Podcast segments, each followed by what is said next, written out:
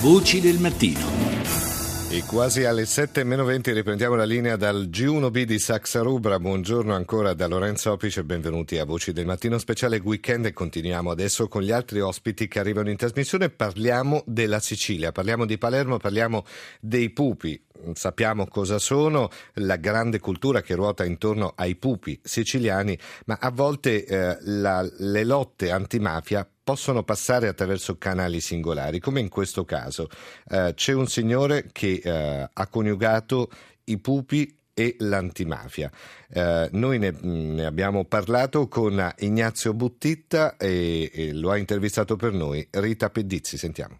L'opera dei pupi, che è il teatro antico delle marionette siciliane, ha una peculiarità, è il teatro per tutti L'Opera dei Pupi è stato nel passato ed è ancora proprio il teatro di tutti i siciliani. Ha la caratteristica del linguaggio immediato e diretto, quindi si riescono a, a fare tante cose meravigliose con questa forma di teatro, proprio perché è fruibile da tutti. Ecco, bisogna partire proprio da questo concetto. Quindi nel momento in cui io qualche anno fa decisi di portare a teatro, quindi dal punto di vista scenico, la mia esperienza di ragazzo di strada che aveva scelto di fare l'antimafia, e allora eh, io ho scelto il teatro dei pupi perché mi sembrava proprio lo strumento teatrale più immediato per poter parlare di memoria, di mafia e di antimafia. Come sono i suoi pupi antimafia?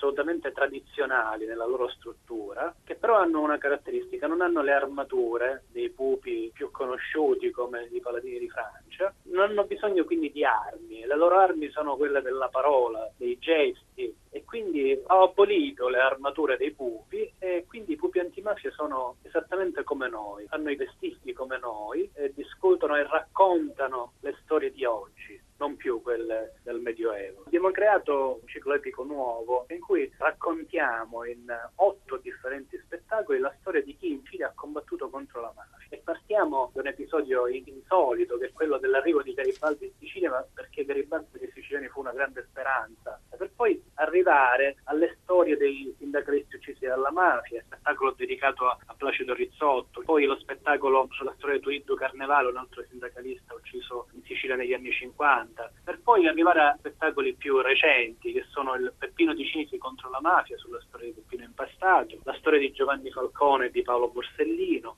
L'uomo coraggioso che è la storia di Pio La Torre, e concludere con la storia di Padre Pino Puglisi, un prete contro la mafia. Hanno dei volti particolari? Sono i, i volti dei grandi siciliani, quindi hanno i volti di, Falcone e di Borsellino, dei sindacalisti uccisi dalla mafia negli anni 50 e 60 in Sicilia e questi sono i volti i volti proprio oggi purtroppo sempre meno ricordati. Sembra una cosa paradossale, ma è così. Quindi questi pupi hanno i volti delle persone più coraggiose che abbiamo avuto in Sicilia e direi anche in Italia per certi.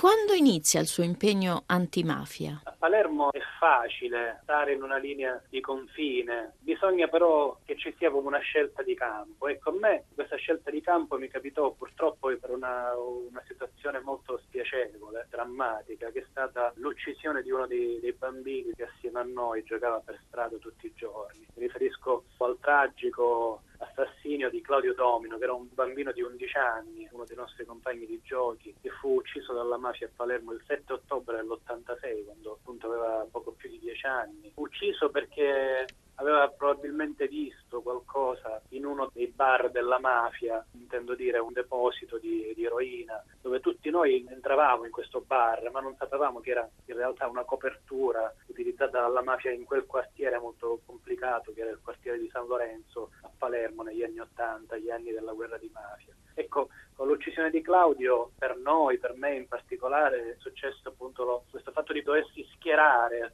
tutti i costi contro la mafia, perché noi non volevamo dimenticare e soprattutto non volevamo diventare tipici ragazzi di strada che si sarebbero persi di lì a qualche anno. In ogni pupo che lei realizza c'è anche un po' del piccolo Claudio. Assolutamente, assolutamente sì, l'esperienza dell'uccisione di Claudio è stata per me veramente un molto molto complessa, complicata, eravamo tutti molto giovani. Noi abbiamo, noi dico perché eravamo un gruppo di ragazzi, i classici ragazzini che giocavano per strada a palla. Eh, Claudio era il più piccolo di, di, noi e Claudio infatti stava sempre in porta. Ecco, quindi quando uccidono Claudio per noi è stato proprio il momento di, di schierarsi definitivamente. Per quanto mi riguarda è stata anche la scelta di studiare non restare per strada, di laurearmi e utilizzare appunto lo strumento teatrale per poter anche raccontare questa storia e tutte le storie di riscatto per la Sicilia.